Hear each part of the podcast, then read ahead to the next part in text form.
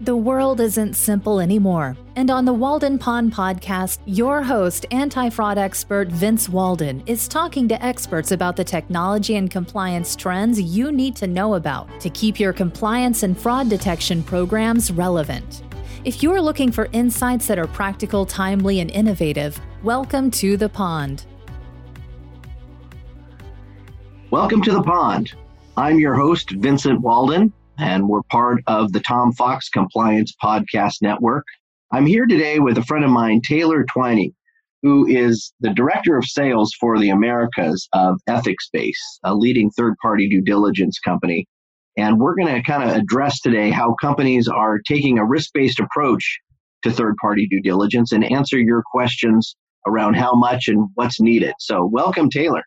Thank you, Vincent. Thank you very much for having me on your show. Glad you could make it. So, as part of our Walden Pond mascot, we always open up with a quote from Thoreau. And I saw this one that kind of relates to why one would do a due diligence to make sure that the folks that we're doing business with are the types of people we want to be associated with. So the quote from Henry Thoreau, 150 plus years ago Our whole life is startlingly moral. There is never an instant's truce between virtue and vice goodness is the only investment that never fails. So basically, we need to be good. And I thought, well, what better way to check being good than to do a due diligence check? That's when we yeah. think of you. That's very relevant. And, you know, it's interesting. I've been in this space a long, long time, and you truly never know what you're going to find until you find it. Yeah. Let's focus on you first. So, for my audience, they like to know kind of what's your background and how did you get into your current role at ethiXbase?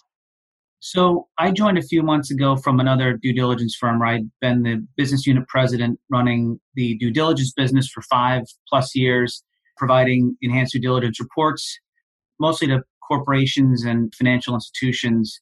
Prior to that, I spent some time as a consultant with Dow Jones in their risk and compliance business. Also, due diligence and list screening was part of my mandate there. But mm-hmm. the decade before I got into consulting, I spent with the banks, Goldman Sachs and Barclays Capital. And I was an AML compliance officer covering the private bank, prime brokerage, and investment banking. So it was really my last five years or so in the banks where I started to really, or where we started to really acknowledge the need based on some emerging regulatory pressure to understand third party risk and manage it. This hadn't been a really big focus in compliance at that time. It was all about client risk but we had the infrastructure to do it and from having an AML compliance program, obviously. So, top of managing potential risks from clients, we were now managing potential risks from third parties. So that was really my initial exposure to anti bribery and anti corruption. Right. No, very cool. So yeah, you've been doing this a long time. And maybe you can help answer when I think about so much around third party due diligence, which it's an integral part of every compliance program. But I always think about how much should be done and at what levels. You know, I hear that you can overkill and take in thousands of vendors. You can can do dumpster diving and really drill down and interview and do site locations. What levels? And maybe you can describe for the audience the various levels of background checks that are available. Yeah, I can start with the, the levels and really put it into two categories. There's screening and then there's enhanced due diligence reports.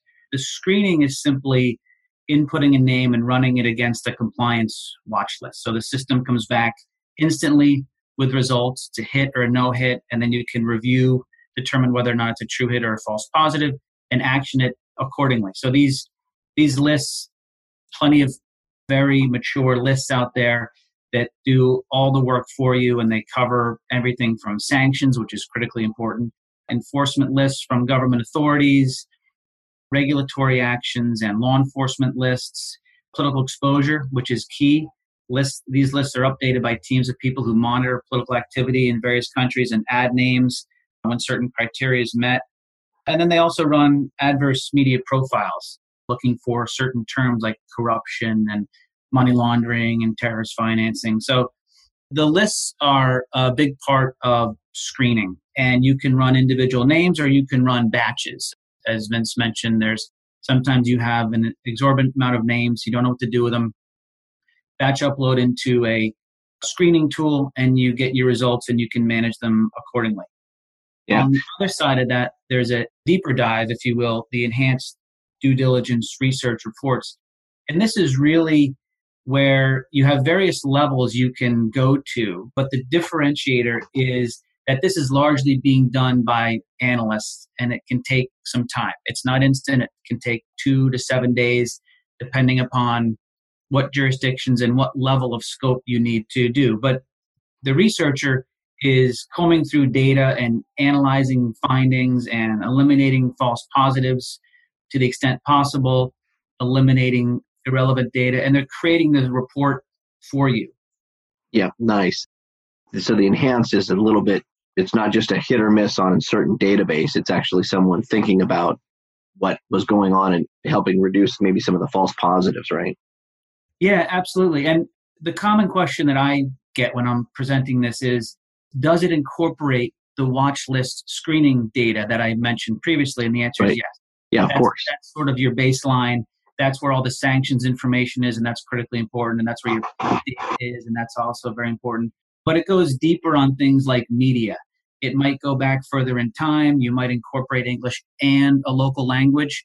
So you're not missing something from a local news item where there's a relevant material adverse mention.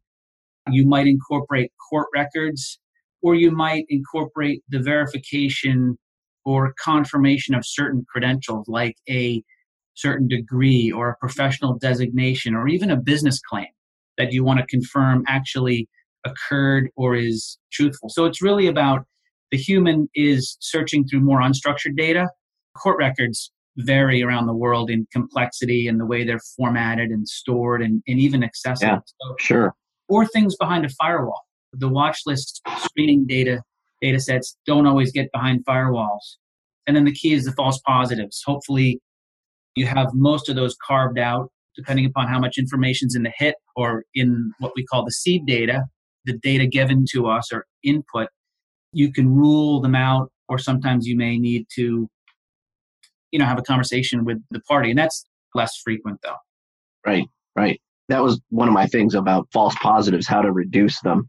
On a scan again a human's not so much involved because you're taking a larger number but on the enhanced due diligence well again nothing's ever going to completely eliminate it. At least a human is kind of taking it into consideration to eliminate false hits right? Exactly yes. That's an important point for a differentiator that's good. Well continuing on that, then, like, how should compliance officers determine which parties should get what levels of due diligence? Should they be getting only a quick scan, or should they get, you know, an enhanced due diligence? What's that decision process look like? Yeah, and that's an age-old question as well.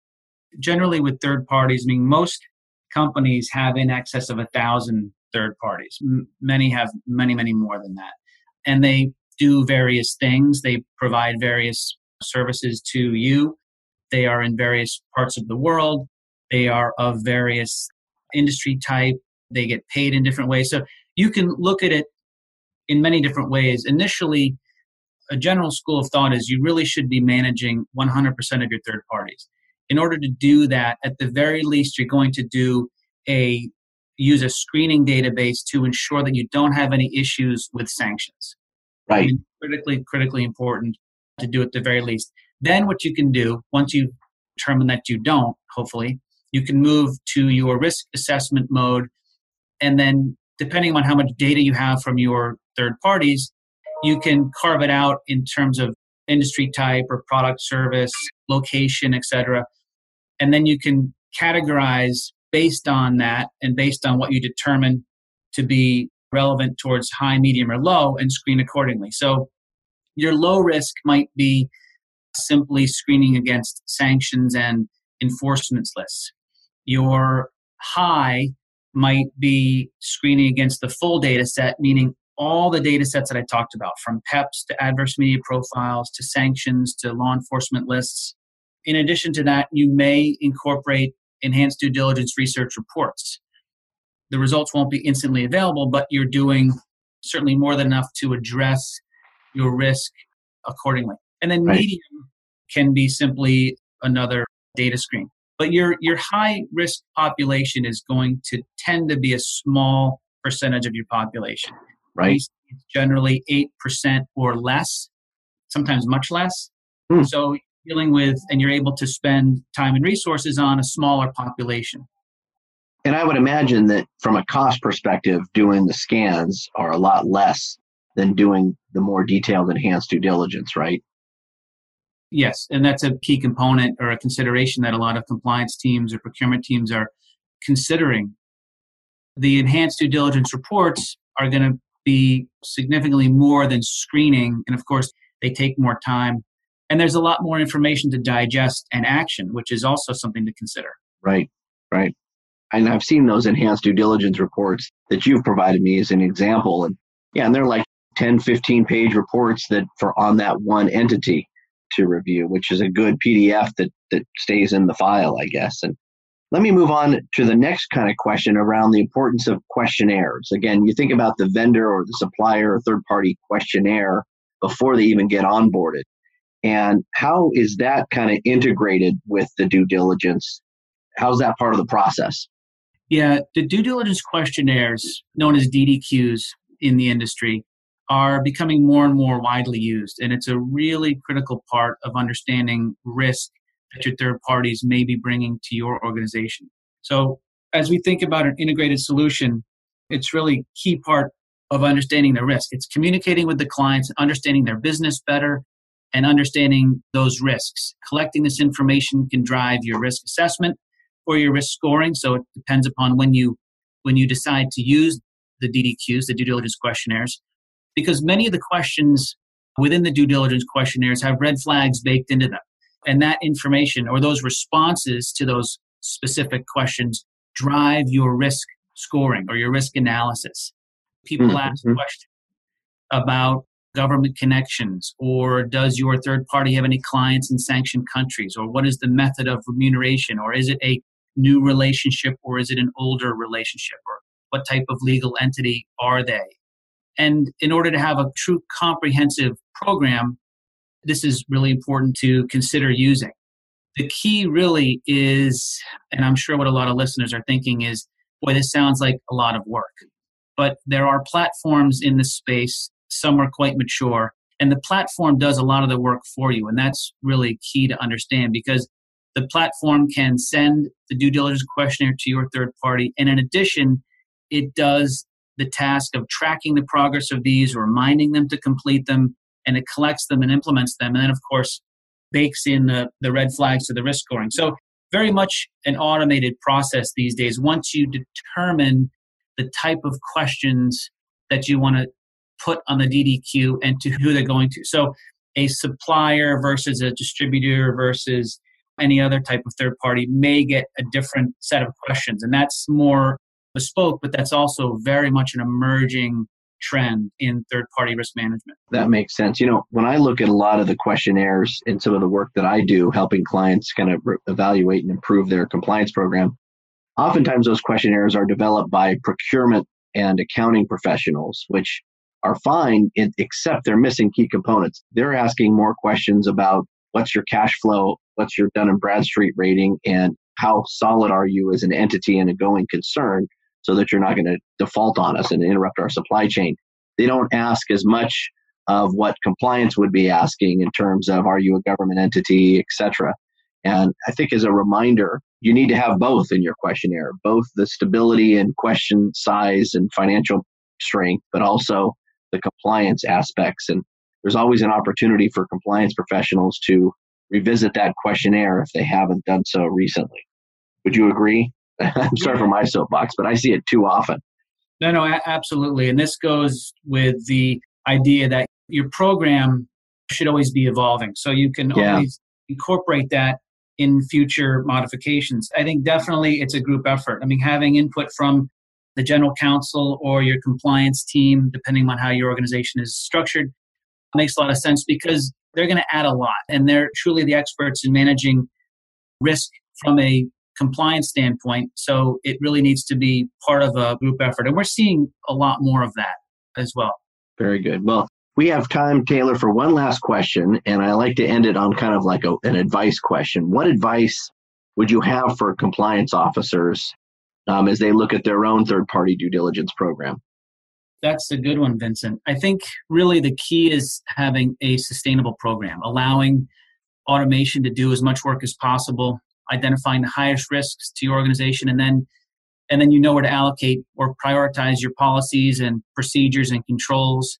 So platforms allow for a lot of this automation. They do the record keeping, they provide an audit trail, they can manage the risk assessments, they offer training modules and and more. So it's really important that you leverage automation. I mean, there's a large number of organizations we see that are trying to move away from spreadsheets to manage all this, and it's more and more and more work. So I think that, along with working closely with legal and compliance, as we mentioned, just to have your program be constantly evolving and aware of emerging trends. One, for example, that I see quite often is complying with or being aligned with things like the UN General Compact, where new risk areas are in focus. It's not just anti bribery and corruption, it's about modern slavery and environmental crime and human rights. And those are key focus areas that you should be aware of and that the regulators are starting to focus on more and more.